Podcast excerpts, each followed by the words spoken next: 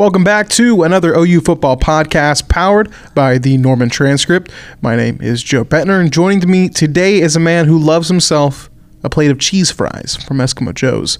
It's Tyler Palmateer. They are pretty good. They're delicious. Cheese fries are good. I would even consider them great. They're hard to mess up. Maybe a little bit too easy of a dish. Maybe not something you want to be known for, but having them is a huge plus. Do we know what the source of the cheese is there?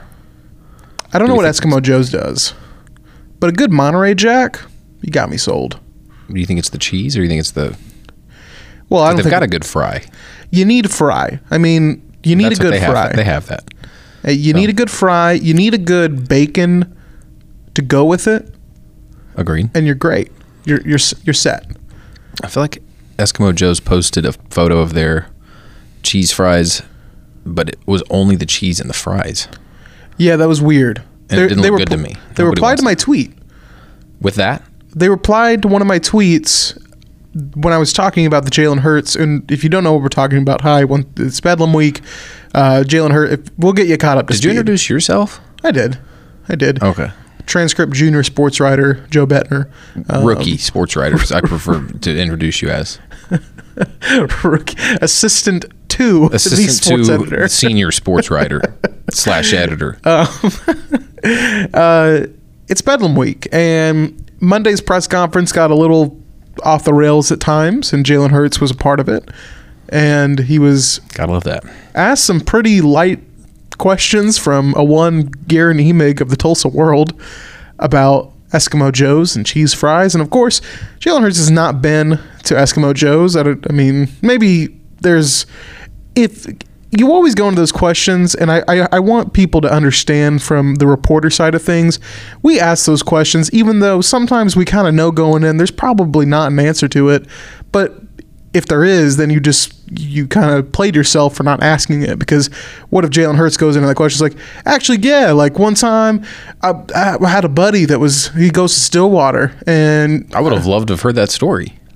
but if you don't, but like if you go in every one of those questions thinking like, oh, they, there's no way, but there might be a story, and, that, and that's why we ask those questions sometimes. But Jalen Hurts was asked about cheese fries, and it's kind of a weird subplot to this whole thing because OSU fans took it very out of context and got very mad about it. But Jalen Hurts saying he doesn't like cheese fries, which is fine. I knew as soon as he said he didn't like cheese fries that this was going to be a thing. I mean, I think OSU students might uh might might- have some cheese fries related signage. I wouldn't be surprised. I don't know. I texted you. I really hope that Jalen Hurts has an Instagram story of him eating cheese fries after an OU victory on Saturday if they do win. But who knows? But There's zero percent chance that happens. the, on the flip side of this, I would though, love that though if he went in there and just like he's the kind of guy that I could see going in there and getting a plate of food and maybe like snapping a few photos with with even like an OSU fan. oh yeah, J- Jalen. There's really no reason to disrespect. I mean, I could see the hate for Baker Mayfield from the OSU side, but That was very easy to see. I don't understand. or even I guess maybe Kyler Murray when he didn't pronounce Mike Yurcich's name right last year and uh, said he didn't like Stillwater. I mean, that doesn't get you off on the right foot. But Jalen Hurts saying he doesn't like cheese fries. I mean, that's more of just like he may have said that because he just. I think he really doesn't like cheese fries. I think it's like a Or was he dietary just- thing. Probably. I just think he was like, uh, what, "What's going on here?" I don't think he really had an answer for it. It wouldn't And so shock he's me though. like, no. It wouldn't shock me if Jalen was never exposed to like junk food Yeah. Because they, I mean, being a big time college football prospect, you know, It just depends on how their bodies process it. I mean, that's the thing about athletes. Some of them can eat whatever they want, and they're just naturally just what is it? Uh, endomorphic. Uh, I'll have to look it up because I never get them right. you're looking at a guy who uh, was not great at science. It's pretty amazing. There's some body types just like it doesn't matter. Like literally, it doesn't matter. They are going to be shaped like a triangle, and there's going to be like zero body fat. Yeah. And they can eat all the trash. It's not great. Um, on the flip side of things, though, it's just been a weird week so far. It's Bedlam week. It it always kind of feels like a weird week uh, when Bedlam rolls around, just because you know it's at the end of the schedule, and a you're kind of thinking, wow, season kind of flew by. Although for me this year, it does not feel like the season's flown by. It feels like it's dragged on for quite a while. Um, I don't know how you feel about that. It, I don't know. I've had other years where it seemed like it's been more bogged down. I've only got two under my belt, but I don't know. Kind of, it's at times I I feel like I did all of a sudden kind of look up, and all of a sudden we were at right now, or we were, we were at senior day. I think that's when it really got me. I was like, wow, Time just moves quicker and quicker as I get older. time marches on, as Tracy Lawrence once said. You know who that is? All right, let's move on. Of course, I do. Of course, I do. Um, but it's Bedlam Week. Oklahoma heading into this game. Not a whole lot of implications because the Big 12 title game is already set. The implications. Pride. You ever heard of Pride? you know, not a whole lot of pride in a series that's 88 to 18. Just Hey, could be number a lot of 19. pride on the line. could be number 19 this weekend. Uh, not a whole lot of implications, as there has been, I should say, in recent Bedlam history. Neither, or well, Oklahoma State. Oh, you asked to win. Are you? I mean, are you talking about outside the playoff? I'm talking about as far as like Big 12 title. Like, Oh, yeah. this has been a game that is kind of decided. You know, or has at least now last year obviously being an exception, and it's just weird. We get back to back years where there's really not a whole lot on the line for for Big 12 title Mm-hmm. true. race implications. But um, Oklahoma and Baylor's already set. Uh, as we mentioned, you know, Saturday after Oklahoma beat TCU and Baylor beating Texas, but uh, this game still is very important to Oklahoma, and kind of like last year, Oklahoma State can be somewhat of a spoiler and derail an Oklahoma college football playoff run. So that is something that obviously is noteworthy, and if the Cowboys were to come out on top, I would fully expect, you know, a, a, a storming of the field, rushing it maybe. I think so. I, they haven't won enough games in Stillwater for that to not be the case. Yeah. I mean, they'll they'll flood the field if that happens.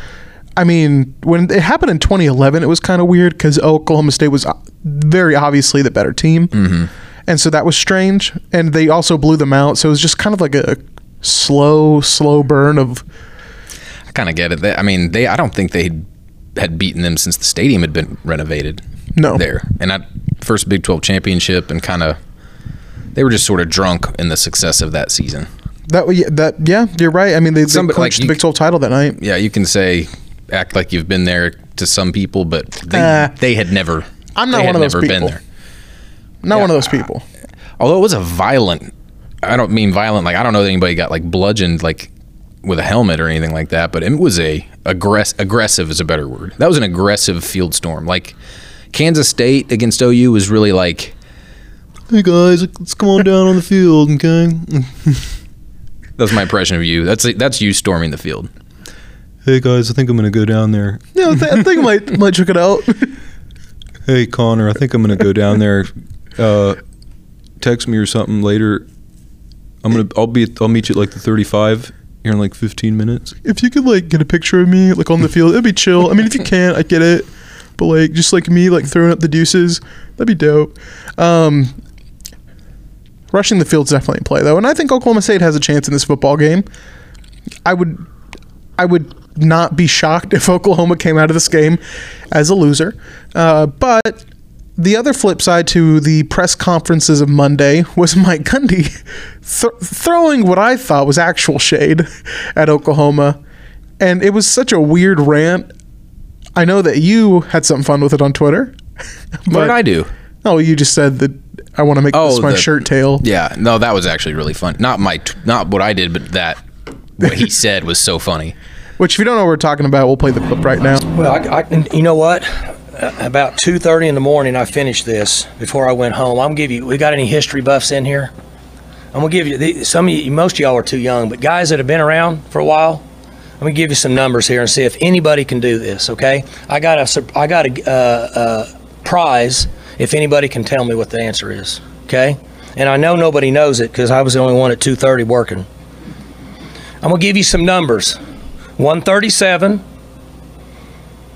143, 125, 171, 153, 105, and 140.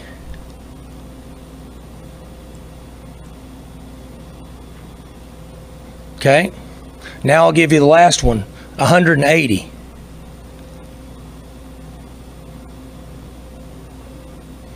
Okay, so you asked me about their offense. There was a guy that played at OU named Thomas Lott. He had 137 carries a season.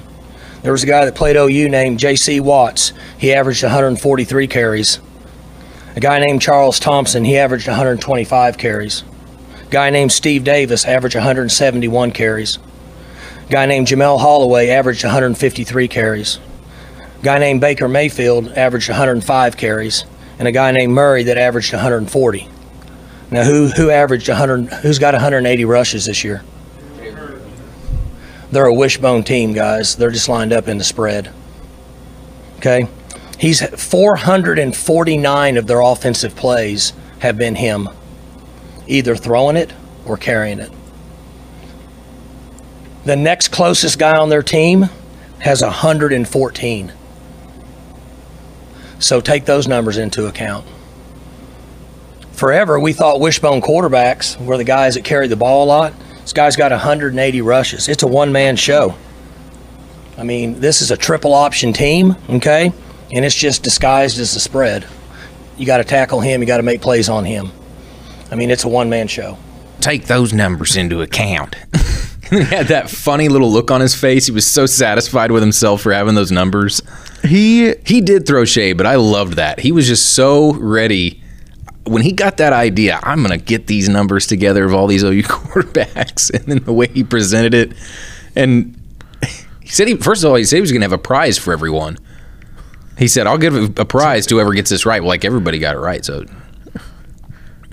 did he make good on that? Or- I don't know what the prize would have been. I mean, I don't know what Gundy's Respect.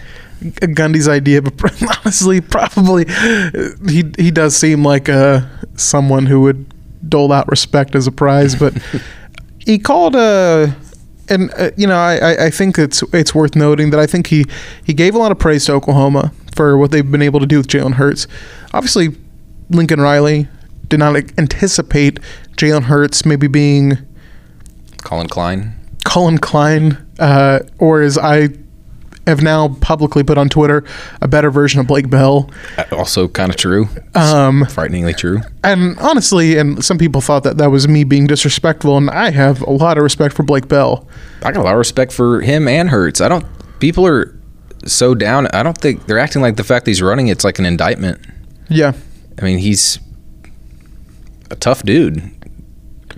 And Oklahoma, I mean, for what they have been recently, I think the national narrative around OU has been so strange. I feel like the national pundits are kind of, they just don't know what to make of this team because they're not putting up 50 points. And I think we could really see a throwback Bedlam game as far as two really run dependent offenses and two pretty stingy defenses at least relative to what we've seen. Now, this isn't the 85 Bears trotting out there, but this is two pretty good units, I think, that are coming into this game with confidence. OU's defense, for what that TCU game was, you you almost lose it, but at the same time, that's got to be a good confidence builder. And then Oklahoma State has done some of the same things these past few weeks as far as winning football games with their defense. I'm not saying this game's going to end in like two hours, but they're going to be running the ball quite a bit. That clock's going to be chewing up. Wouldn't that be great though? it would be beautiful. I would love it. But I think that Gundy's comments about, you know, Jalen Hurts being a one man show, a little bit exaggerated. I, I think that Oklahoma has. Probably could have not said it. They're a one man show. Yeah. I mean, I got the point, but he kind of risked some bulletin board material when he went took it a step further. I mean, That's the kind of stuff players get chewed out behind the scenes for saying, like the week leading up to a game like this. And he offered it up at his Monday press conference. maybe Mike Gundy is taking on it's like a new year, new me kind of thing because I think a lot of the and I listen to and read a lot of content from the OSU side of things. I like keeping up with the Cowboys to an extent. I listen to the Pistols. I'm a regular listener of the Pistols Firing podcast. Good podcast, good? about a, a really good podcast about OSU. Really entertaining. And one of the things that comes up quite a bit, I think, from that fan perspective, and maybe I'm wrong, but this is just what I gather as an outside observer, someone who just covers OU um, athletics and just likes keeping up with kind of all the teams around the Big 12. But one of the things that I kind of gather from OSU fans is that Mike Gundy goes in to Bedlam and they kind of think that he's a little bit scared, I guess. He, he goes into Bedlam games playing pretty conservative. And as someone who watches the games, I think that's fairly accurate. Mm-hmm. I don't think he takes a lot of big chances in this game. I think that Oklahoma has been very much the aggressor, even when Oklahoma State's maybe been better. I mean, 2017, 2013 are games that very well could have went the Cowboys' way and played in Stillwater. I don't know that I have a great explanation for 2013. I don't know that I remember enough about that, but I do kind of think they may have got tight at the end. 2017. I don't know that there's much. I, I mean, I think they kind of unloaded everything they had. There was one year that I- Oklahoma? Oklahoma State. I mean, I don't think they left anything in the chamber. That was just a. You just got beat by Baker Mayfield, and look at the guys on the field for Oklahoma. That offense. I mean, the guys that are Rodney Anderson, Marquise Brown, CeeDee Lamb. That was kind of Marquise Mark Brown's Andrews. uh, coming out party. Yeah, he was just running all over the field. He got the the Hollywood nickname really stuck that night. But I'm trying to think. You mentioned uh, 2013, no, you mentioned that they had years where they played Timon, and there was one at Owen Field, the one in the rain. 2016. Tw- I think it was 2016 Yeah. in particular where um that would have been with Dede Westbrook, right?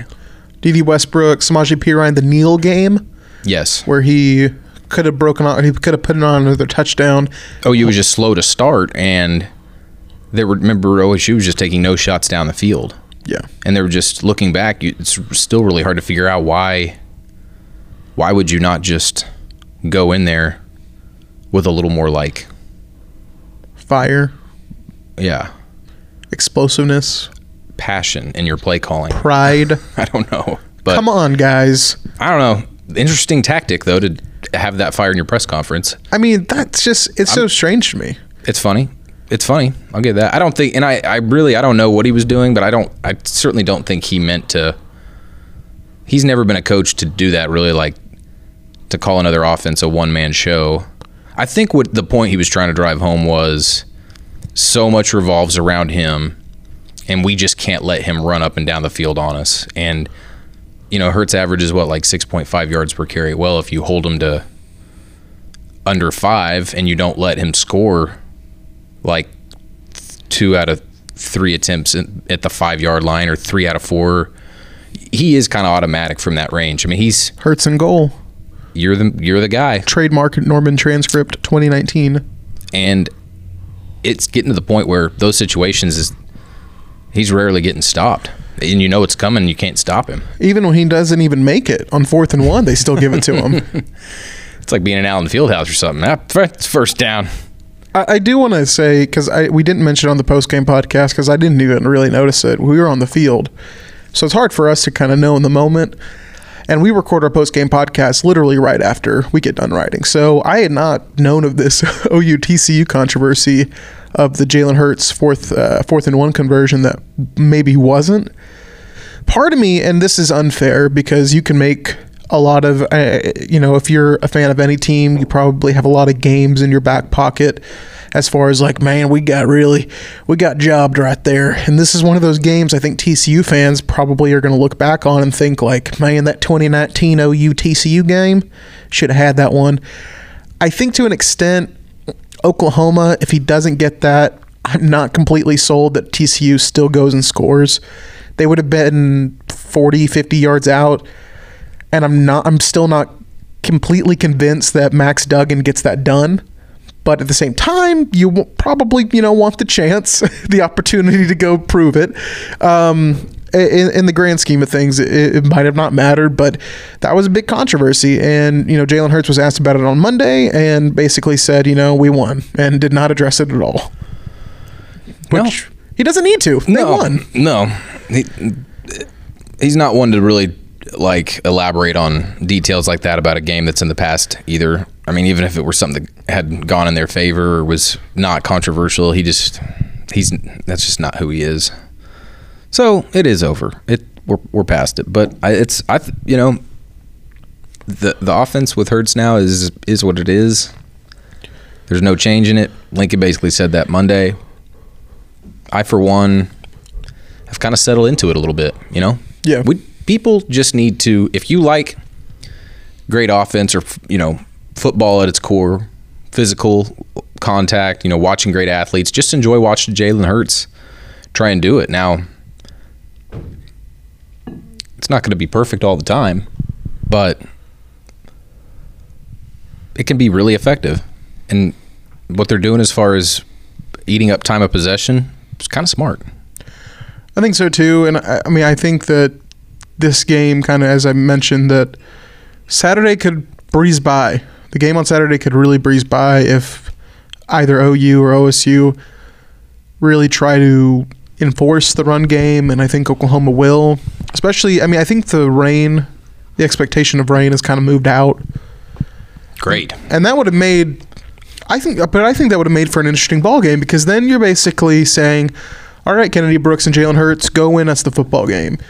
And for Oklahoma State, I think it still all runs through Chuba, and maybe that decision to load the box and try to key in on Chuba Hubbard and take your chances with Dru Brown, you know, taking the top off. Just you do what you will, but you're going up against the best running back in college football. Which is pretty cool. I think that's a cool aspect of this game. I'm excited to watch him play.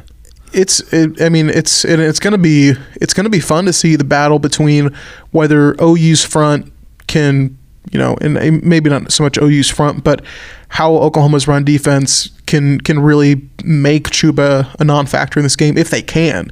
And if you do get gashed I mean I, I I've said this before on I think here but definitely on Twitter but there's no shame in getting gashed by Chuba Hubbard. And it's kind of a bad spot for Oklahoma because the national narrative remains that Oklahoma's defense isn't good.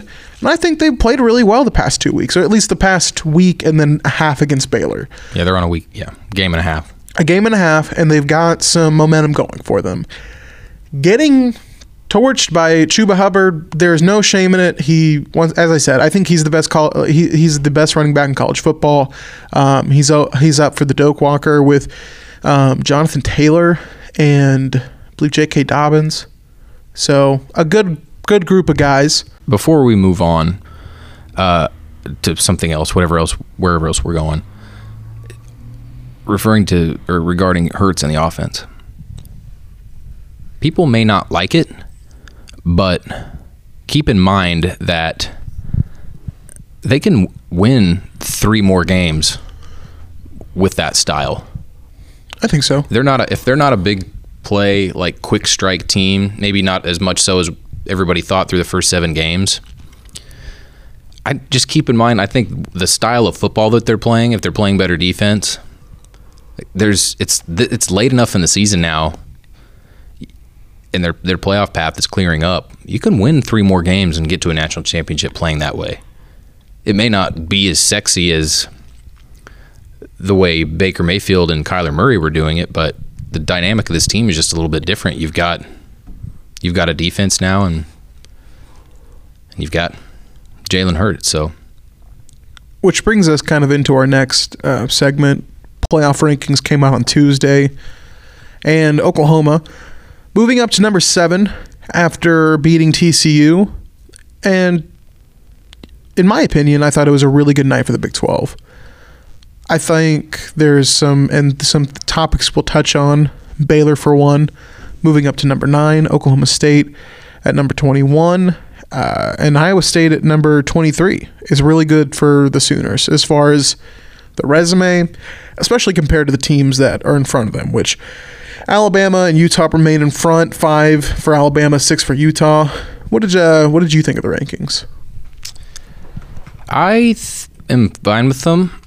Um, I thought there was a chance that maybe the committee was going to go ahead and just have Oklahoma jump Utah this week, but not to like toot my own horn, but I don't know if it was last week or the week before, but I sort of felt like with OU's remaining schedule, there was a chance that as those games, uh, as they racked up some more teams games against ranked teams, and if OSU and Iowa State could stay in the top 25, and you know if Baylor rose, like I just I kind of felt like the committee was setting them up to make a jump late in the year, which is I feel even more now with Baylor's with Baylor's jump to nine, and they're playing Kansas this week. Is that right? That's right. That's right. That's right. Yeah. So they're not going to fall out of nine unless something crazy happens. If if I think Knock on wood. as as many doomsday scenarios, and there are a few, That's one. that would be Kansas could screw some stuff up for the for the league. less. Everyone would hate them even more. like now you decide to go beat somebody. but uh, no, I think if that if everything kind of happens the way people are thinking, if Baylor is who, if if they're the number nine team, if they play like the number nine team in the country, uh, I think that's the way it's shaping up. And I mean, just you can't you can't do anything but have just like a freezing cold take when you talk about the playoff rankings. But the way I would see all that shaping up, if if OU gets its wishes and wins, would be they win their next two games. They're 12 and 1.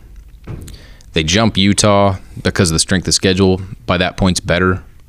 And there's an eye test component that looks better. And let's say LSU beats Georgia in the SEC championship game. They're a two loss team. I think it really comes down to do you think they would jump a one loss Alabama? And I think there's a good chance because of the scheduling and because of the people that are on the field. Like when you look and you don't have Tua anymore at quarterback, I think that's there's it's just feasible that they could jump. It, sounds kind of crazy somebody jumping a one loss Alabama team, but I think that would happen. I kind of I kind of agree. Yeah, so I- that's kind of to me that's the path if there is one. I think, oh, and the, the one thing that really helps Oklahoma out quite a bit is Oregon dropping to 14 after losing to Arizona State. I I still think Oregon's probably one of the 10 best teams in the country, or has a case at least to be one. I mean, there's some really good teams in front of them. I think that it's kind of a joke that they're behind Florida, that they're behind Wisconsin, and behind Michigan, but I think that Oregon beating Utah would solve a lot of problems for Oklahoma. I just don't think that they're going to put in a one-loss Alabama non-conference champion over Oklahoma if if what I just said happens. Oregon beats Utah in the Pac-12. That's also game. true. Yeah, they didn't even win their division, so you I don't think Which that's why got- you can put them in. They've got in before without having to Well, that's true. play But the SEC title game. it won't. I just don't think it could be this year. I don't think so either. I think maybe if I mean, a- as crappy as this is to say, but like if Tua is still healthy, then I think I might think differently. I would too. because I'm I mean I'm not like a crazy person with you know expectations that you know there's conspiracy theories going around about TV ratings and whatnot. I- but I think Aren't you? a little bit. Didn't you just sit here last week and or was that George? I think jokingly last week I, I put out some conspiracy theories. I joke a little bit too much probably on this podcast, but we like to have a good time. I can't remember. I say a lot of stuff on this podcast. I don't know. I don't. I don't remember what I was talking about. But I do think that for TV ratings, Tua, if he was healthy, if you could have him going going up against Ohio State in the in the first round of the college football playoff, who wouldn't want that? That'd be fun. I would. I mean, I do think, and this is something that I wanted to bring up was Ohio State jumps LSU after winning against Penn State. Now, it wasn't an Ohio State beatdown. I don't like this narrative that like Ohio State looks human. Someone gave them a game. Sure, they look a little bit more beatable, but at the same time, great teams find ways to win and Penn State is not they're not Rutgers. They're they're not Maryland. They're a good football team and I think it's so weird how this narrative is kind of started by like I don't know about Ohio State looking a little bit more human. I still think that they if you ask me today who's going to win the national title, I would say it's Ohio State. I think they've got the complete team. They've got one of the best quarterbacks in the country. But I think it is interesting from OU's perspective that Ohio State moves up into that number one spot because maybe a little bit of a hot take. I think Oklahoma, if there's a team they want in the semifinals, it's LSU. I know they just went out and beat Alabama, a really good Alabama team. But that LSU defense, that is something that I think Lincoln Riley could exploit all day long. And I've kind of also, and I think we mentioned this last week, have thrown the idea around that if OU is the one that if they get left out of the playoff, which you don't want to miss out on the party. But if Utah beats them out, if Utah wins out and get, they get the four spot, and Oklahoma goes to a Sugar Bowl and plays Georgia or Alabama, I think those are two. I think those are two opponents OU could beat, and I, I, I don't think it's maybe the worst thing in the world for Oklahoma to go impose their will uh, against a Georgia or Alabama who wouldn't be too interested, I think, in that game. But also, Alabama's defense has so many flaws. Um, and Georgia, as good as they are defensively, I think Oklahoma's defense, that would be one of the. Not that Georgia's offense is terrible, but that would be one of the worst offenses I think Oklahoma's seen all season. But Yeah. I mean, the, the matchups matter. And they matter too to LSU and Ohio State because if you're the two seed, you have to go play Clemson. And I think Clemson is just kind of there. And I don't know how much. They're silently like the best team in the country. I, I think so. And I was going to make And no an, one talks about them. I was going to make a Clay Horning analogy because I know he loves professional wrestling, but they kind of remind me of the Money in the Bank matchup. Or, well, if you win the money. Did you watch professional wrestling growing up, WWE? Um, a little bit. You win the money in the bank.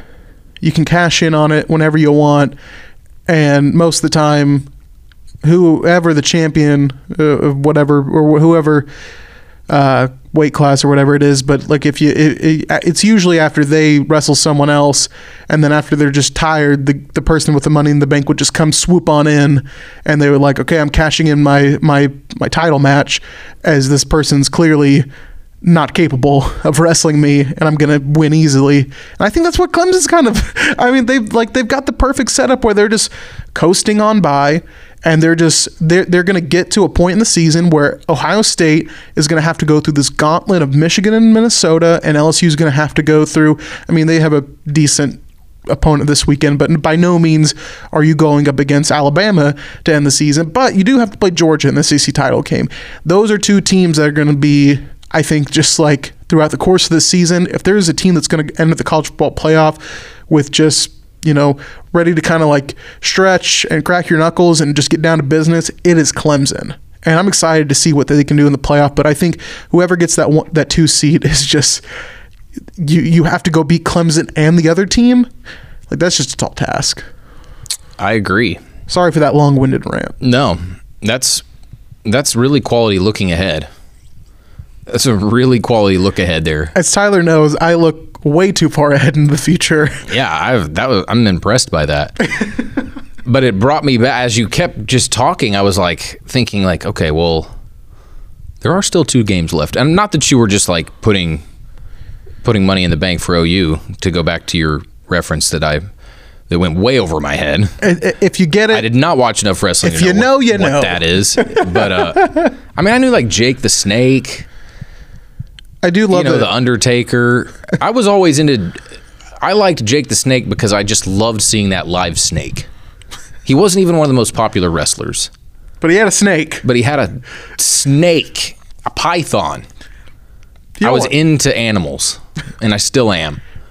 I was probably not watching that because I was too busy like watching a nature show. This is the nerdiest thing I think you've ever said on this show. Were you a big uh like you literally just said you watched wrestling, when I was 12, and you knew a lot about it. I knew this one facet of the A cycle. very deeply seated facet of it. I think You that- can't say that and then pull the the N word, nerd. you're right. Agree to disagree. Okay. Moving on. Moving on. um, um whoa. Go ahead. Well, I was going to ask you a question. Baylor moves up, moving up to number nine. I didn't want to move pa- past this, but they they move up five spots after beating Texas, which The committee was like, "Oh my god, I overslept. Oh, we got to we got to rank Baylor. oh my god, was we should have done this three weeks ago." was this an overcorrection? I don't know. I, I mean, you couldn't get it. Uh, once again, Guerin Emig, a very feature uh, centerpiece of this podcast, very heavily featured part of this podcast. he asked, yeah, he should wish he was here. Uh, he asked Rob Mullens about it, like why, all, basically why all of a sudden now all the love for Baylor, and just the worst answer ever back. Basically saying that the wins against Oklahoma State and Iowa State are better because those teams have kept winning, which is not. I mean, that's kind of that's true, but how much? That's all of a sudden just enough this week. I know a few teams moved out of Baylor's way, but was that just enough this week to just vaunt Baylor in? Yeah, it doesn't make any And Iowa sense State like almost lost to Kansas at home. If you watch that game, Iowa State wasn't playing their best football. Yeah, so I just um, I don't know why they all of a sudden just decided to put them there. It's good for Oklahoma's case. I, I can say that much. I don't know why they chose this week to be the week. They say it's a blank slate every week. They love to say that too. It's a blank uh, check or blank sheet of paper, I think is what he loves to say. So this isn't like they've been thinking about. I mean, that makes it even more odd that all of a sudden they would just leap. And I, I could see if you leapt that leapt leaped that much and uh, after you won a big game. But this makes me sort of think twice about the clean sheet of paper theory that they say, because what got so much better about the OSU and Iowa State losses in one week? And I'm, I, mean, Oklahoma State, which I didn't even realize, they're eight and three. That's pretty decent for what I thought they were going to be coming into the season. Hey, how do they have a better record than Iowa State?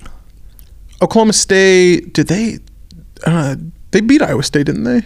I guess that's the difference right there. But uh, just like Iowa State hasn't dealt with, help me if I, I could be completely ignorant here, but haven't dealt with like the injury bug, have they? And they certainly haven't lost Brock Purdy. No, I just don't Iowa know. State. I just I think Matt Campbell, as good as a coach, I think he is. I think they do have a limit. They have a cap on what they can do, as far as They don't have Chuba Hubbard. I mean, th- No. that's a different. It's kind of like having a silver bullet in your chamber. You know, you can just guy can just go rip off big runs and becomes a, such a threat that it does open your. You don't have to be a a wonderful passing team if you have that kind of a threat. You can suck people in and probably open a few things up, uh, other things up. I mean, which is why I don't think that Dru Brown necessarily needs to be a superhero on Saturday. Although backup quarterbacks in Bedlam have done pretty well.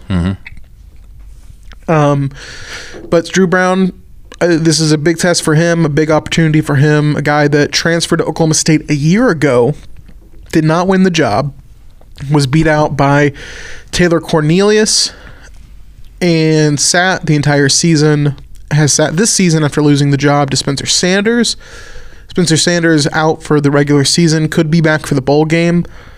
But this is definitely, you know, this is Dru Brown's one shining moment. And I'm, I'm interested to see what happens. Uh, last thing before we get off the playoff committee, committee, uh, playoff committee. Sorry, That's okay. Felt like Hey, it happens. it's a Embarrassing. safe space. Embarrassing. Uh, the playoff committee. Um, Tyler, what do you think is the biggest threat for Oklahoma's playoff chances? Uh, I would just say Oklahoma and Oklahoma State and Baylor. I mean, I, I only say that because like I just think if they win out, they're in good position to jump over everybody. I guess I, I guess Utah could beat Oregon.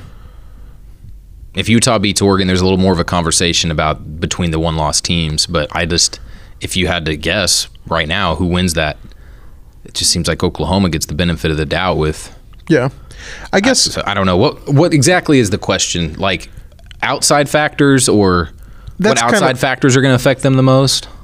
I think that I mean if you if you thought if if you thought that you know Oklahoma State or Baylor this you know next week is the biggest threat to OU, then I could I could hear your argument. I I My would answer is a little bit different. I, I guess I kind of touched on everything I think could threaten them. I mean, Baylor needs to win this week, or else that's going to hurt them. It's just going to bring up questions of like how good the win the two wins over Baylor would be if you beat Baylor again. Um, I just don't know that Alabama's a big threat because I'm kind of with you. I just think I really fairly confidently think if they win out, and as long as Kansas doesn't upset Baylor, I kind of think they slip in. I agree. If everything crazy. and kind of when I was going on my long-winded rant about positioning, which is very much looking probably way too far ahead, No, no, we're not that far away from it. but It's next. You realize it's uh, like almost a week away. I know it's it's all coming very fast. I think, and obviously, it's kind of easy to craft these questions when you have an answer in mind. So, So you're just gonna make me look like a damn fool. Is what you're saying? You've got some Mr. Wizard answer you're about to give me. I think doomsday for Oklahoma, and it's something we've talked about on the show before, but I think doomsday for Oklahoma is Georgia beating LSU. Oh yeah, well that's another one. I think because You need them to lose. That's the kind of the. I think a lot of people are assuming that's going to happen. I think well, and that's why I bring up m my rant from earlier because I'm just assuming Ohio State, LSU, and Clemson are going to win out. Yes, I think a lot of I am too. I've and I haven't considered that. But I think of the scenarios, the most plausible to me, other than probably Oregon beating Utah, which I could very much see happening, I think is Georgia beating LSU. Mm-hmm. I think that Georgia defense, if they can kind of do t- take that game like they did in you know R- Rose Bowl warning, if they can do what they did against Oklahoma in 2017. I I mean, this is a Georgia team that knows how th- to kind of be a chameleon in terms of okay, we're in a shootout, let's get in a shootout, and I think that they can do it. I think Jake Fromm has that experience. Georgia has the defense to make at least one one or, or uh, you know one or more stops than I think LSU can. Um, I don't even think that's a question, but Also, a tall task to base. I mean, I should say I need to clarify that OU's in if it wins two, and Baylor doesn't lose, and Georgia loses. Because I my argument is not right if they don't if Georgia doesn't lose. yeah, They've got to lose for OU to get in. But um, I think I kind of lost my train of thought there. What I was thinking. I was gonna say the the other thing, and this is, I think I tried to put this into 538, and it was like this is way too crazy. This would never happen. Um, but it was like I was like, what would happen if Georgia won out and Minnesota won out? Like, uh, and like then you have one loss Minnesota Big Ten champion, and Ohio State is a one loss. Alabama is a one loss.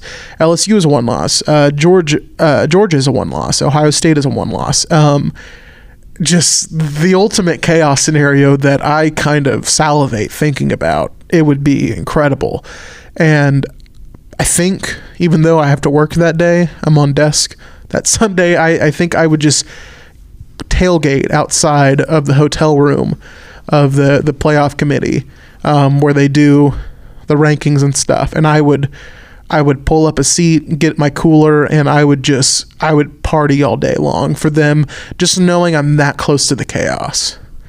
I wouldn't actually. We need you here. I'll get it done. I would say I'll do it remotely. That would be amazing. If you're Georgia, you also it's a tall task. You got to go beat like the number one team in the country. I mean, one A or one B, whatever you want to call it. I mean, it's up for debate. Whoever you want to think's number one. They're they've looked good enough to be called that. I think. Yeah. So, um, I don't know. It's Going to be an awesome final week of football, or two or whatever. Two, weeks left. It's yeah. it's it's crazy, man. It's two weeks. We're down left. to almost one calendar week, but you know we'll have two big weekends of of games. So Is it? Is, I was going to say, is there a game this weekend that you're really looking forward to outside of Bedlam? I mean, Auburn, Alabama is of interest. Um, what else is on slate? Big Twelve is really. The game, the big game, Michigan, Ohio State. Oh yeah, yeah, yeah. That one matters. That one matters. Um, God, I'm trying to think. Yeah, I mean that's a big one. Um, Big Twelve wise, there's really nothing. I wonder if Texas can hold on and, and salvage any any pride. I don't know if you saw my picks, my game day picks. No. I'm calling for the Red Raiders to win. Oh, are you? I'm pi- I'm picking. You're calling for absolute bottom out. I do not buy in the slightest that this Texas team is still fighting. First off, they've got their bowl game locked up. But I think they go into this game just so unfocused, just so lethargic. And I think Texas Tech is the type of team that no matter how good or bad Texas is, they want to beat the Longhorns. And I think Matt Wells is the type of coach that can tap into that. And I think that the Red Raiders can go out and win a football game. And you have picked them 45 38. Is that correct? Yes. Looking That at your sounds picks, right. Looking at your picks right now. I get a little wild. You've got Alabama. You've got Ohio State. That's, that's good to know. I do think that Alabama beats Auburn. Uh, Even though I think a I lot of pick? I think I picked Auburn. Oh, I did by a point. I think a lot of picked people Texas by a point. I think a lot of people think that Auburn's going to win on Saturday, and I don't see it. I've basically picked for like the most amazing college football weekend ever. All these look at all these great results. Everything's close. You pick what you want. Yeah. but this uh it, i mean it's going to be a good weekend i'm excited to watch ohio state michigan uh, especially to see what chase young can do against michigan and chase young i really feel good about his uh, heisman chances uh, after getting um, up for the maxwell uh, I believe it's him, Burrow, and Hurts, which is a good sign that I think Hurts gets invited to New York. Uh, but a guy, as we have kind of already talked about a lot on this podcast, Chuba Hubbard. I'm curious, do you think he's also worthy of an invitation to PlayStation Theater? Yeah, I think he should get invited. I think the leading rusher, unless it's, I think the, a leading rusher in the nation in Division One, as long as they're on a, in a Power Five conference, I- I guess not. If they're leading the nation in rushing and rushing is like down and the, the guy's got like 900 yards, like I'm, I'd be okay. But I mean, the leading rusher, the best running back in the country. It's sad that that guy doesn't get to go but also it's a little sad that we want somebody to go just to be just to go that we know won't win. But it's a cool trip. The award has become so quarterback heavy. It's become so best quarterback or best player, best team, and it's gone away from best player in the country. Like, I feel like invite the best running back in the country. I'm with you, man. I mean, I, running backs are awesome. I think he's earned it, though. I mean, I I also think he's earned it. Yes, but I'm just saying, like, make spice up the award. when when Oklahoma State lost its third game of the year, which they've lost to Texas Tech, Texas, and Baylor. Uh, I thought, okay, Oklahoma State, they're gonna they're gonna probably lose five games this year. I was like that. I don't. I don't think you can really justify it. But Chuba, what he's been able to do, thousand eight hundred thirty-two yards, and we're not trying to fawn over Chuba or anything like that. I just think he deserves to go. If you ask me, who I would put in New, to New York, um, I, I would have Chase Young, Joe Burrow, Chuba, and this might be a little controversial. This is this was also like I replied to my own tweet about what's your most controversial opinion about OU football, which we will talk about a little bit later. But I almost wanted to say that if anyone goes to New York, New York this year, it should be CeeDee Lamb for OU. Um, and I think that CeeDee Lamb is the best player on that offense.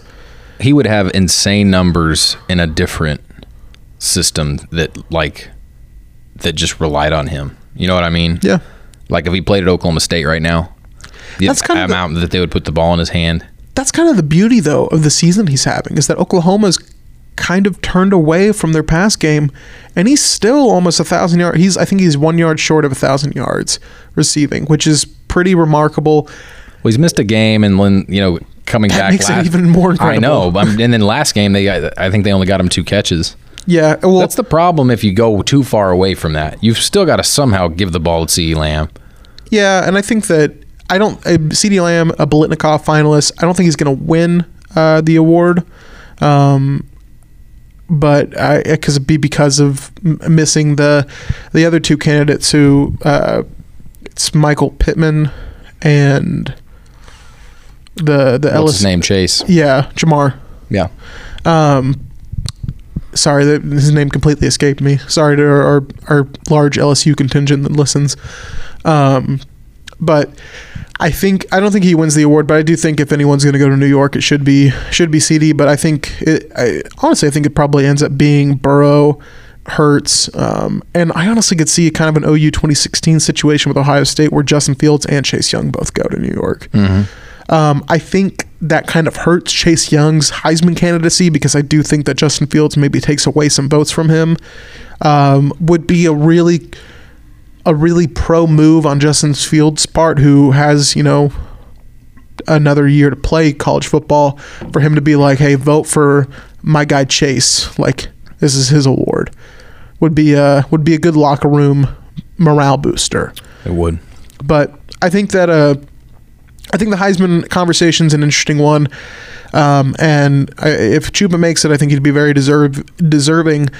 Uh, but it's just such a weird situation where we're in with this Oklahoma State offense that is just doesn't pass the ball as much, and they're they're honestly a lot like Oklahoma in terms of the style they've gone. It's different because it's Mike Gundy, and you come kind of come to expect that they're also trying to air it out, but they've completely flipped their identity. I think Jim Knowles, who is their defensive coordinator, is been a guy that Oklahoma State fans have been kind of weary of coming off of last season and at the start of this season weren't necessarily sure if he was the guy and he's really turned it around.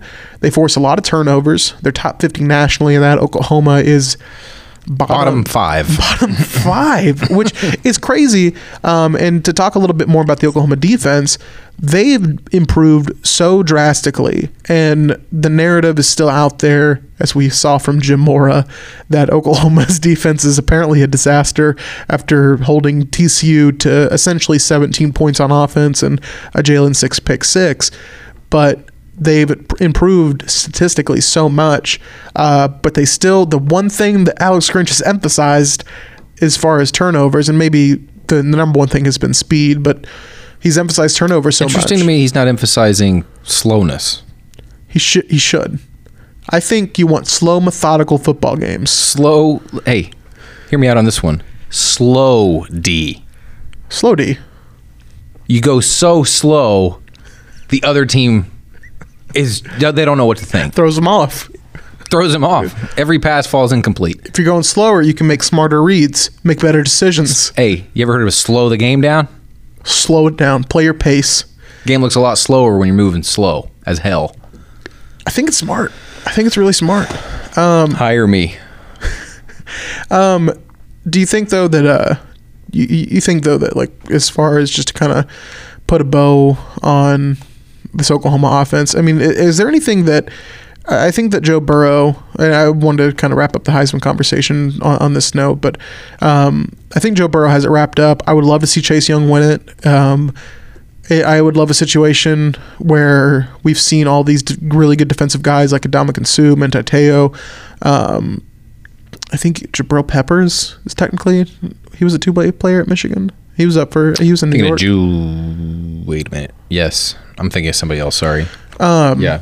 But for Chase Young to win it would be really cool. Is there anything Jalen Hurts could do over the next two weeks to win the Heisman Trophy? Is is kind of my question. I don't know. I mean, the, with two games left, I guess you just never know what could happen. Yeah, I would say yes. I think two games is enough. I mean, if if somebody were to implode and he were to put up like big rushing, big passing numbers, it's kind of like with Kyler Murray last year. It went all it went literally down to the last weekend. Yeah. I mean, that's crazy. I don't think the week before I thought it was going to happen. And I don't think until after the Big 12 championship, while we were sitting in Dow in Arlington in the press box finishing up work, watching what was un- unfolding with Alabama, Georgia, did anybody think, hey, he might win now? And his odds just. It just seemed like Kyler Murray went from probably not to a, literally a lock the next week. I had zero bit, of apprehension that following Monday that he was going to win. Even though he wasn't maybe a landslide favorite, but the odds were in his favor, and I, it was just it become it all of a sudden became clear he was going to win. I think that Jalen Hurts could have a similar way if Oklahoma goes out and does has a big moment You gotta- against Oklahoma State. You got to get help though. I mean, Tua helped him last year just by Like if Burrow Unfortunately, implode, getting I mean- hurt, I mean, my my doomsday scenario where Burrow or where LSU and Ohio State both lose. yeah. Um, You're right. I think And if if that, it's all on them, if it's a big, and if it, the responsibilities on those quarterbacks, then it could happen. I think. And I would imagine, and the one thing I think we're also kind of looking over as far as I, you know, I talk about Minnesota maybe upsetting Ohio State in the Big Ten championship game. I don't think it's necessarily impossible for Michigan to pull off an upset this weekend. I think Michigan's kind of found a groove. They got they've gotten better. I think that it's kind of maybe setting us up all for disappointment for Jim Harbaugh because that's a guy that just hasn't really found his uh, rhythm. In, in, um, I forgot the town, Ann Arbor. I was just like, I almost said East Lansing. I was like, oh, that's that's not a good look for your boy.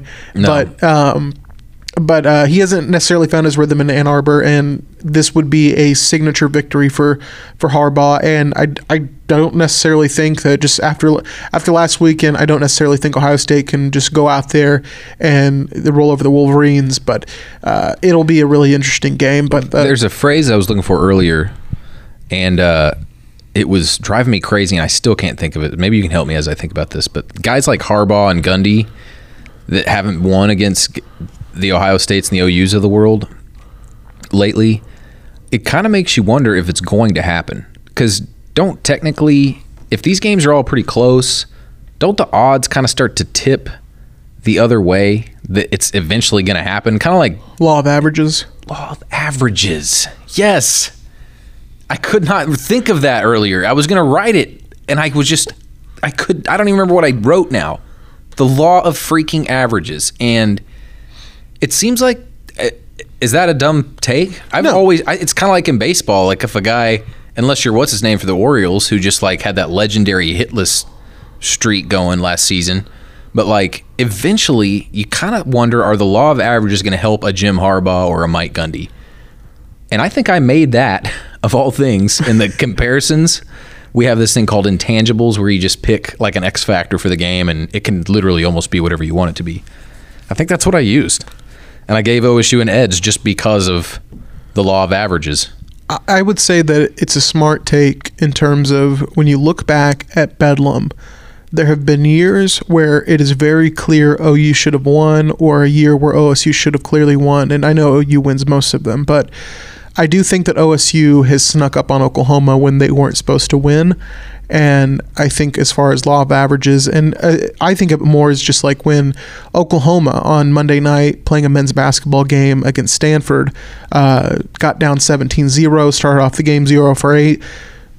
Stanford was just shooting in, like at an incredible pace. But as we know in basketball and as we know in most things in life, ten, things tend to regress to the mean and they eventually even out. And I think that if you look back at some of the past few years, like 2014 Bedlam when the, the, the punt game, Tyreek Hill, I think that was honestly somewhat of a, a like a karma or I don't know what it is, but kind of a makeup for Oklahoma State not winning the year before because I think Oklahoma State might have been the better team in 2013. The the game where Blake Bell hits Jalen Saunders on a fade route at the last minute. Saunders And- also had a big punt return in that game. he did. He did. Uh, that was a that was a game that I thought OSU was probably better than Oklahoma, and then the next year they go out and beat an Oklahoma team they weren't better than. So just everything kind of evens out. Um, I mean, I don't. I'm not saying that's going to happen. I'm just saying you. I think you have point, to though. wonder. You you just have to wonder sometimes if if there there've been some close ones. And think Michigan's they're bound to win one, but honestly, you look at the series history and it's like, well, the law of averages has not been kind to Oklahoma State in this series, so it doesn't really. Maybe they're uh, in law of average jail. I don't know. That wasn't a very good joke. It's fine. Um. Anyways, that's kind of. I think it could be a fun game. I hope it is, and I hope it's quick. For those of us on deadline, let's uh, have a quick game and move on with our lives. Get out to the palm trees. I actually would love to do that. I've got to drive home. That's true. We do. We do, and we, we it's Could a- I Uber home? It would be a costly one, but I think if Berry Tramel and Joe Mussatto can take an Uber from Dallas to Norman, then you can do it from Stillwater to Norman. Could I fork out for one of those cheap hotels on Highway 51 and just bite the bullet? I I check pretty I, like I just thought for the heck of it, I would see if like because I know we're going to be getting out of Boone Pickens pretty late. I was like, if, if there's a hotel that just like randomly has like a fifty dollar like Well, they, there is. room, like I I was like I might, But America's Best Inn, where I've stayed on Highway 51, is kind of scary. I would imagine so. Like I woke up before the sun came up. There's a strange crowd still out there. It A lot of bad things go down in cheap hotels, that is very true. but you could al- statement. You, could cozy up in one of the vacant rooms at El Vaquero. Could do that. It's closed. Can't do that. Illegal? Well, they closed it down. Okay. No, they I raided mean, the place. There was some shady. We don't know. I don't. I haven't been to Stillwater. Not a human trafficking situation, but some situation. I haven't I haven't like done Stillwater nightlife since like 2016. Oh, it's been way longer than that for me. But I remember going to uh, Murphy's, um, and had a few beverages. It was a good time. That's the place to be. That's the place to be. I think we might have started the night off at College Bar, which I think, from what I've heard from Stillwater folk, isn't the best. It's flipped over a lot. But Murphy's was, was a good time. Mm-hmm. Although it was weird, and maybe I just don't go out enough in Norman. I don't have I don't really go out much in Norman, um, at like a campus corner at least. But like I thought it was weird that there was a line. I was just like, this feels. To get into Murphy's. Yeah, I was just like, this is a small town. I feel like there should be no line. Yeah, I don't know what the. It's no. It's well. Before Logie's expanded, I feel like the size of Murphy's and Logie's is pretty similar. They, they're very similar. But Logie's has a line sometimes. I've seen a line of Logie's. I have two. I have two. Um, I think those are. I think those are sister bars, whether they like it or not. They're, I was it's- gonna say- it's the place where everybody ends up after the night. It's the last place you go before closing time. if you don't know what we're talking about, if you're a Norman person and maybe doesn't know what Murphy's is, just think Logie's, and you It's very much. got it. It's very much the Stillwater version of Logie's. There's also I love how both campuses have a Fuzzies um, on their strip. I didn't even know that there was a Fuzzies on, at a I know that Stillwater now. I'm I'm a big fan of uh not a what a, the the fish bowl thing. Um, but they've got di- another drink. I think it's called like a shark bite or something like that. It's pretty good, in my opinion. Also, you can't really go wrong with chips and queso. Um, I know that you're kind of a watery queso guy. Um, I that got taken out of context a long time ago. But you know what? I'm not going to discriminate against a watery queso. Here's I'll tell you what I don't want. Too thick of a queso. it's a take. I'm How actually thick is too thick? um the the. Have you ever had queso fundido? No. Uh, if you if you go to Tarahumara's, which a big I'm a, I'm a big Tara's stan, but if you get the queso fundido, you can get it with chorizo, really good. Did you just use the phrase "stan" as in like a fan of something? Yeah, Oh. No cap, Oh. no cap. Tara's queso fundido with chorizo is really good, but it's like a molten cheese, um, a molten queso um, that has basically chorizo in it. That sounds amazing. but it's as thick as you can get with queso, um, because it's molten. Mm-hmm. But really good. If you go there, I highly suggest it. I'll try that. Um, I'm a lover of all things fine queso. So it's uh, and, and Tara's is just perfect, and I love everyone that works there. the the The best part about Tara's, other than it takes two minutes to get your food, is the Eduardo Najera Dallas Mavericks jersey in their lobby. It's just the perfect touch. Um, as a Mexican American myself, he is my hero. And that's not just like a OU thing. That's just like he is a Mexican born NBA player, or was a Mexican born NBA player. I wonder what he's doing now. He is, I think, in the Dallas Mavericks front office. Oh, cool. Um, I know he was doing at least stuff with like their G League team as like a big front office guy. So he is Sounds like a future Joe Buettner project. if I could do a podcast series on Eduardo Najera's life, I would do it for free. I would pay my own way to travel to every part of the earth I needed to go to do this podcast series. So That'd be cool. that would be fun. Um, let's get to our kind of kind of closing segment. The what I what I really came here why why I called you into the conference room to podcast. This is the only reason. Was there's a Twitter trend going around, and I very much cashed in on it uh, for my own selfish engagement sake, um, and asked OU fans to give me their most controversial opinion about OU football. And you guys did not disappoint. I will not read off all of them, but I will read off a few that I found to be really funny and just want to kind of react to. Um, and hopefully Tyler has some input as well. These fir- are some. There are some good ones. The, the the first one, and I think this is very controversial, depending on what OU fan you ask, comes from Riley Richter. Uh, this has been a super successful season, considering for the super successful season for OU, considering they have lost Heisman winners two years in a row and lost four offensive linemen to the NFL in the offseason. I, I part of me is like, man, you know what? If you look at this season in the context of a quote unquote rebuilding year, as far as Jalen Hurts being a stopgap for Spencer Rattler, going ten and one, or they're they're eleven and one at this point, aren't they? Uh, or no, they they only be ten and one. They're 10 and one, yeah. They're going for eleven and one this weekend, and they can be twelve and one to finish the year. But I, I think if you look at in terms of it just being a rebuilding year and maybe your expectations were national title at the beginning, and I think that's kind of OU's kind of goal each season. But I didn't really think Jalen Hurts was actually going to lead them to a natty, but kind of looked like that for it- it's kind of the you know what this kind of the season reminds me of it reminds me a little bit of Trae Young's one year in Norman they started off super hot. They looked like a legitimate national title contender. Everyone was super on board. And then they just kind of, I mean, now Oklahoma, the difference is, is Oklahoma has kept winning, but they've just completely fallen off as far as that offensive production that Trae Young got everyone accustomed to. And it just kind of tapered off. And that team just, they still made the tournament. They got knocked out in the first round. But Oklahoma football is just that offensive production has tapered off but they once again i think it's a very clear uh, very good to note the the competition level has increased but And time will kind of tell how how good the defenses are that they've faced. yeah Lincoln trying to kind of tried to make the case that that it's a good defensive league right now, and I'm not.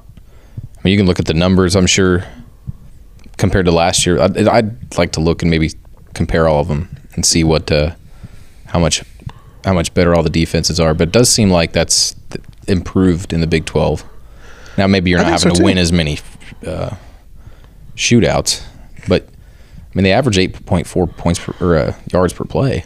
it's pretty good 8.4 points per play would be really good. it's really great Um, uh, I think this Riley Richter.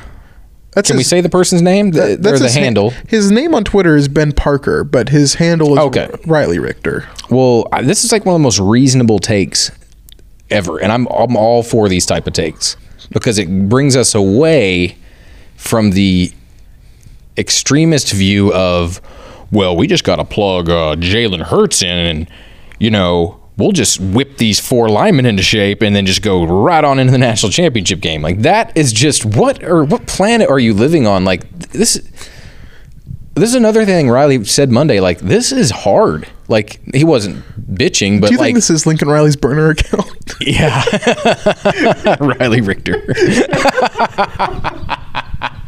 i just had a revelation Oh, oh, it didn't know because he didn't end the sentence in a small hyphen.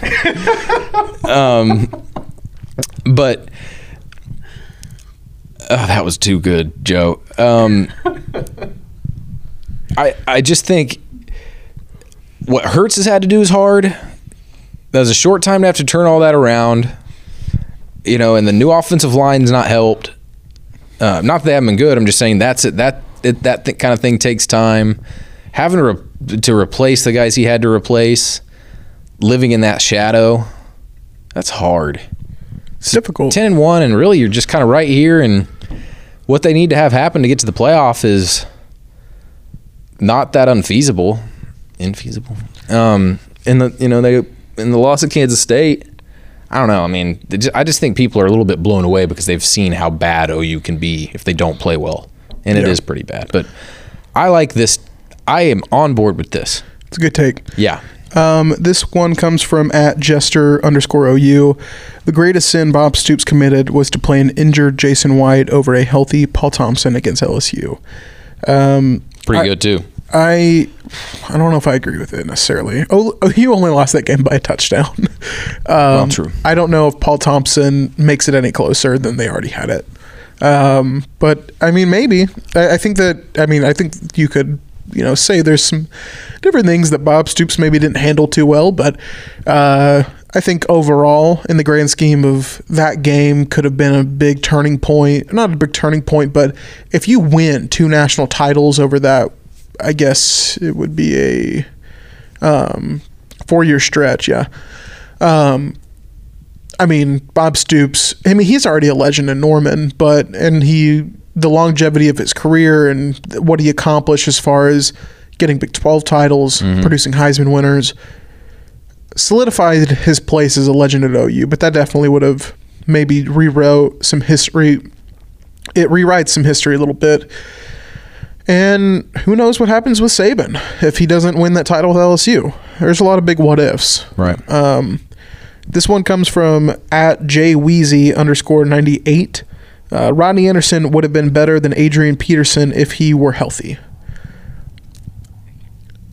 I think that's ridiculous. I think there maybe is something to what Rodney Anderson and Lincoln Riley's offense. I think you could make the case that if Rodney Anderson were healthy, he might have been the best player to come through Lincoln Riley's offense because I think he was built for it. He was because Lincoln Riley's not an air raid guy. He is definitely as about. I, I think he's as balanced as you can get coming from that Mike Le- Mike Leach tree, but I think Rodney Anderson does a lot of really good things, both with running the ball and catching the ball. And he is just like kind of, I think if Lincoln Riley could make a player in her lab, it would be Rodney Anderson.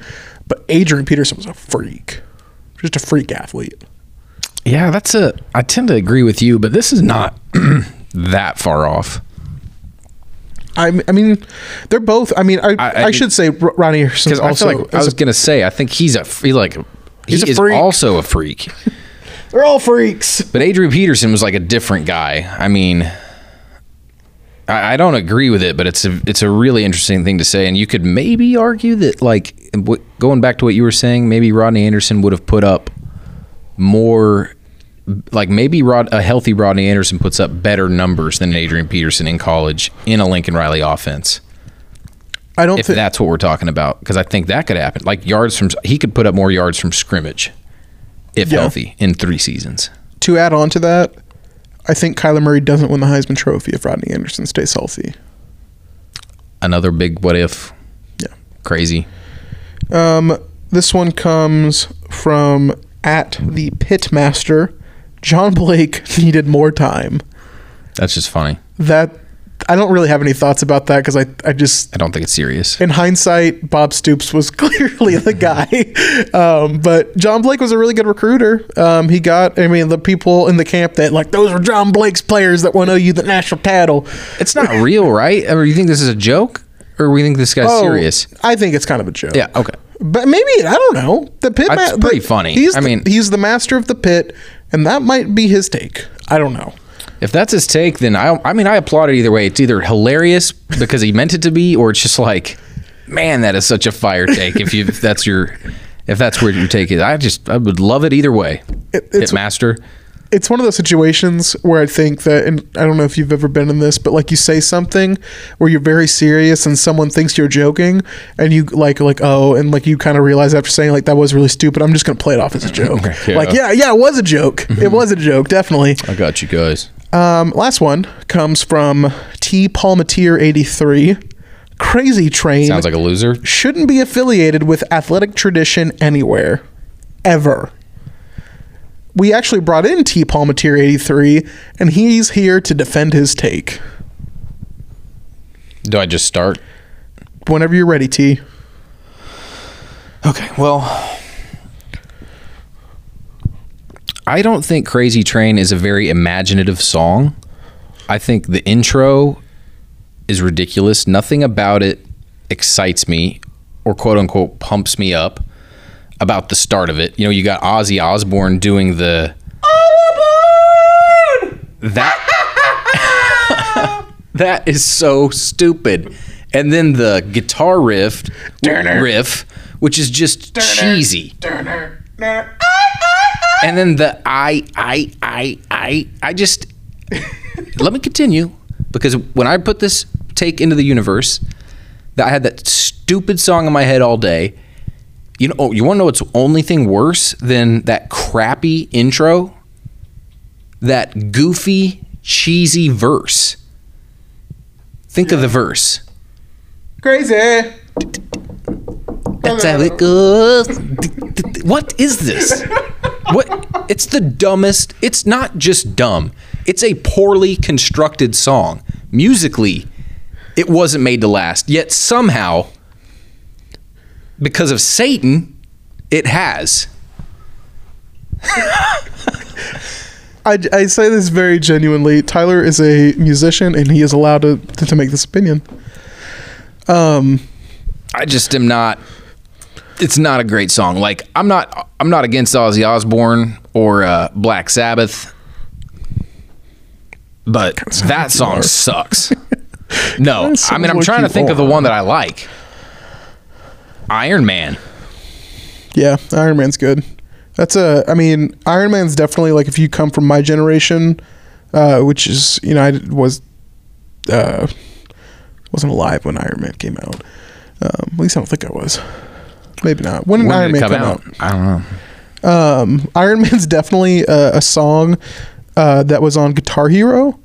I don't know if you remember. The, Oh yeah, I don't know if you remember the great game that was Guitar Hero. I remember. Oh no, no, not you. I'm just saying, like to, to all the, Oh, yeah. the to the listeners. I don't know if you remember Guitar Hero, but there was a point in time where uh, we would all gather in a living room in front of a very poor resolution television set and try to match up keys with a plastic fake guitar and. Iron Man was definitely a good talking point. Like a lot of those songs were like classic rock, and it was like a really good way for a young kid to like. It was a good talking point with an adult to like gain some respect. Like, oh yeah, I know about Boston. Oh, they got Just like the Kinks on here. yeah, I know the song. Yeah, I, I've I've been on this wave. Oh wow, this song. I haven't heard this in years. Oh man, Give me that button. I could, I could play it for you if you want. One of the Playing those keys. One of the better South Park episodes is is about Guitar Hero. If you know, you know. I'm not going to go into detail about it. I I mean I like South Park, but I don't I don't think I've seen that. Alyssa made a suggestion, and I know you won't know what the song is. Although I will be impressed if you do. Okay. She said, "Time to dump Crazy Train. Time to put in Gravy Train by Yung Gravy. I do not know that. It's a good song. I mean, I it, honestly be down for anything. I don't know why. It just how I mean, how long do you think they've been using Crazy Train? I've been in. Let's see. If you don't know this about me, um, my, my grandmother used to take me to OU home football games, and Okay. I'm pretty sure since 2004 when she started taking me to them, they've been playing Crazy Train. I think this has been going on for like 14 years at least. That's when I started going. The thing, Might be hard to change if they're just. the, the I was gonna say, and But sorry, I would also argue that in this day and age, where fans don't aren't staying at games anyways, like if you're really willing to try anything, dump Crazy Train. I, I think there's a larger problem at hand and something I didn't know was really a problem until I heard other people talking about it was if you went to a Thunder game or a OKC Hornets game back in the day, a decade ago, like early Thunder, and then like when the Hornets were here, and you know what the rotation is mm-hmm. Of music has not changed a bit if you go to a Thunder game now. It's all the same songs. The everybody clap your hands.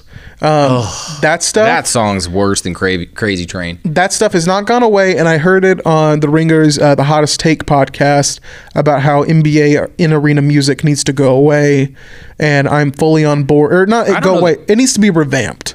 Well, just change your songs. But I just can't believe this is a nationwide problem. It's nationwide that people keep the in the NBA. Apparently, it happens at Staples because I mean, this is a group of people at the Ringer. I assume go to a lot of Laker and Clipper games, but it apparently is a.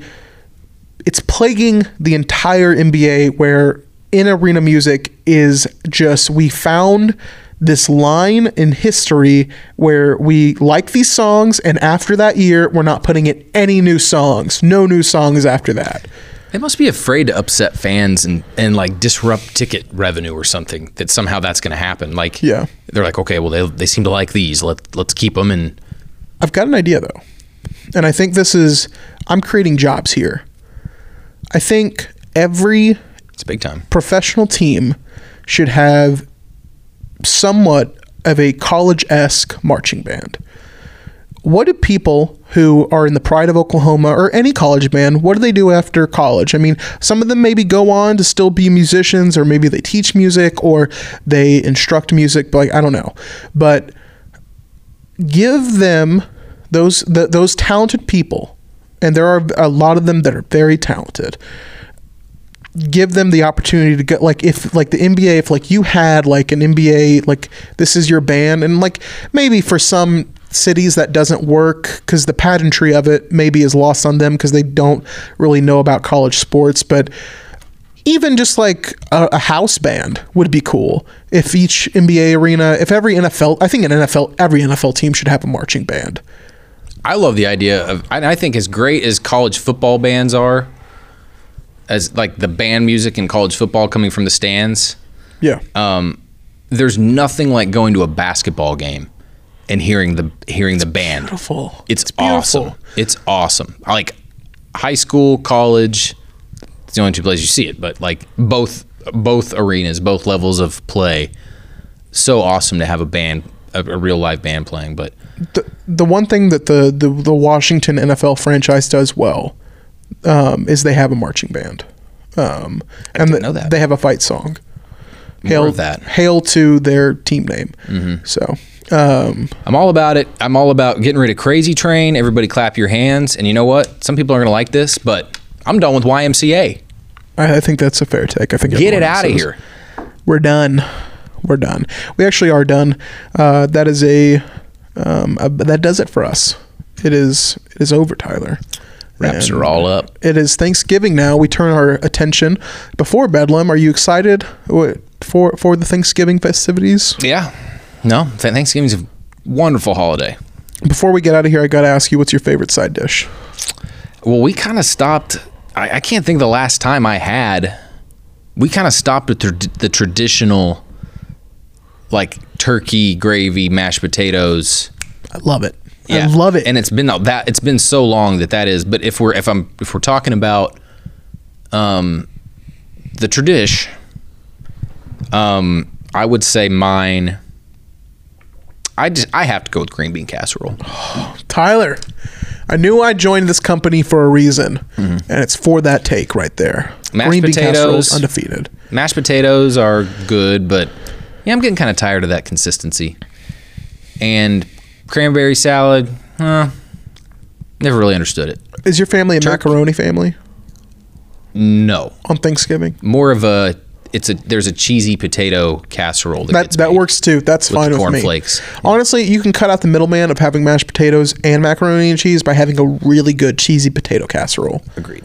So I'm looking forward to What it. about yours? What I mean, Green bean casserole is my That's yours? number one. Okay. Um, I think that turkey had it today. It's really easy to trace your hand and make a turkey out of it and make a bunch of arts and crafts with little kids and kind of teach them the the wrong meaning of Thanksgiving. But I think it's time that America moves to different meats on Thanksgiving. like ham.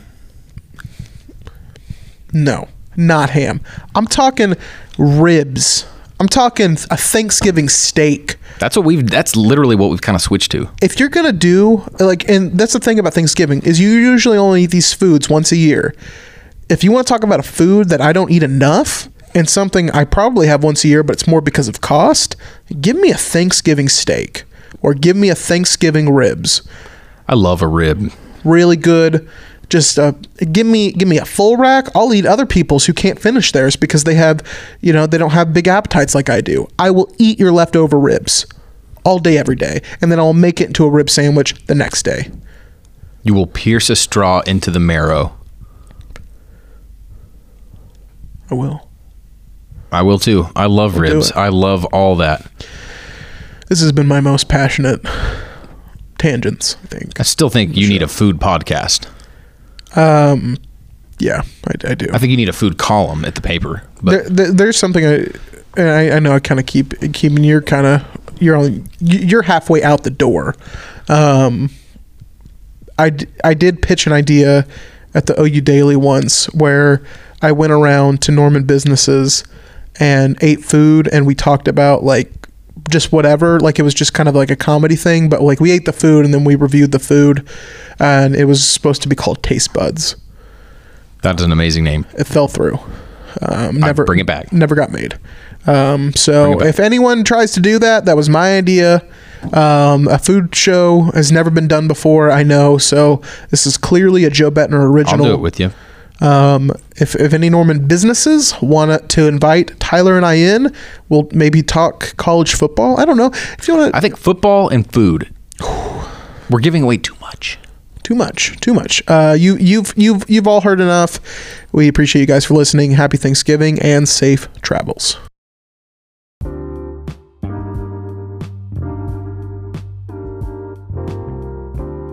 Thanks again, everyone, for listening to another OU Football podcast powered by the Norman Transcript. Another OU Football podcast is available on all major podcast platforms. So whether you're listening on Stitcher, Google Play, Spotify, or Apple Podcasts, you should be able to find us. If you do use Apple, we'd appreciate it if you left us a five star rating and a review. It helps us tremendously and gets the word out about the show. Thank you once again for making us a part of your day, and we'll hope you'll tune in again for the next episode. On behalf of the Transcript Sports staff, my name is Joe Buettner, and we will catch you next time.